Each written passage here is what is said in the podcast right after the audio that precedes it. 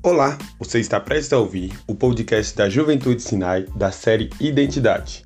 Deus te abençoe. Meus queridos, agraciados do Senhor, Pai seja convosco. Meu nome é Eduarda Machado e hoje vamos dar prosseguimento à série Identidade. Só para recapitularmos, no primeiro episódio aprendemos sobre a original simetria que o Senhor constituiu para cada um de nós. No segundo, falamos sobre a importância da restauração, que se faz necessária ao decorrer da caminhada cristã. E agora eu te pergunto: o que fazer para guardarmos nossa identidade em um mundo tão promíscuo, caído e doentio? A resposta é simples. Primeiro, precisamos permanecer em Jesus, pois aí sim conseguiremos manter a nossa singularidade de forma digna e constante. Afinal, só descobrimos quem somos quando olhamos para Ele, quando permanecemos nele, nele, somente nele. Não existem outras alternativas. Você consegue compreender a simplicidade e a profundidade dessa mensagem? Olha, não sei você, mas um jovem profeta bastante conhecido por nós entendeu bem. Por isso, te convido a abrir sua Bíblia no livro de Daniel, capítulo 1, versículo 8. Daniel propôs no seu coração não se contaminar com a poção de iguarias do rei, nem com o vinho que ele bebia. Portanto, pediu ao chefe dos eunucos que lhe permitisse não se contaminar. Uau, que revelação clara e direta aos nossos corações.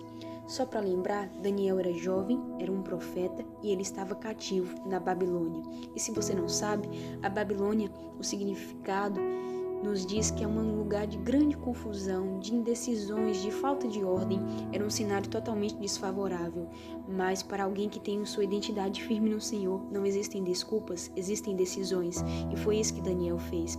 Daniel decidiu, ele escolheu não se contaminar. Em outras versões, o versículo 8 começa da seguinte forma: Resolveu Daniel que não iria ficar impuro. E qual é a sua decisão? Será que você tem tomado decisões e mais do que isso, será que suas decisões são corajosas? Porque para manter uma identidade que o Senhor nos deu, nós precisamos tomar decisões que vão afrontar alguns padrões deste século. Será que você está preparado para isso? E olha, vamos ainda além. Você precisa tomar decisões e também precisa comunicar a sua visão, porque foi isso que Daniel fez. Além de decidir no seu coração, ele comunicou a Aspenaz, o que era o chefe dos eunucos. Ele falou: Cara, eu não posso me contaminar, eu não faço parte disso, eu tenho uma identidade e eu preciso guardá-la. E nós?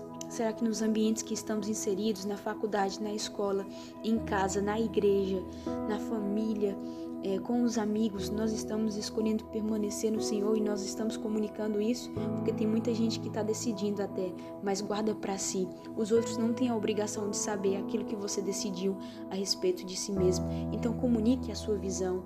Nós precisamos ser ousados em um cenário de Babilônia, de grande confusão. Nós precisamos ser pessoas que são decididas, convictas e firmes, permanentes na identidade que foi concedida pelos céus. Afinal de contas, o que mais ouvimos são frases como: Ah, o mundo está perdido, ah, o mundo anda esquisito e realmente o mundo anda em crise, mas nós estamos em Cristo e por isso devemos ser diferentes. Há um custo para permanecer na identidade. Será que estamos dispostos a pagar? Será que nós andamos mesmo na contramão do mundo? Isso é uma prova de alguém que permanece em Deus, que guarda aquilo de mais precioso, que recebeu a nova vida em Cristo Jesus.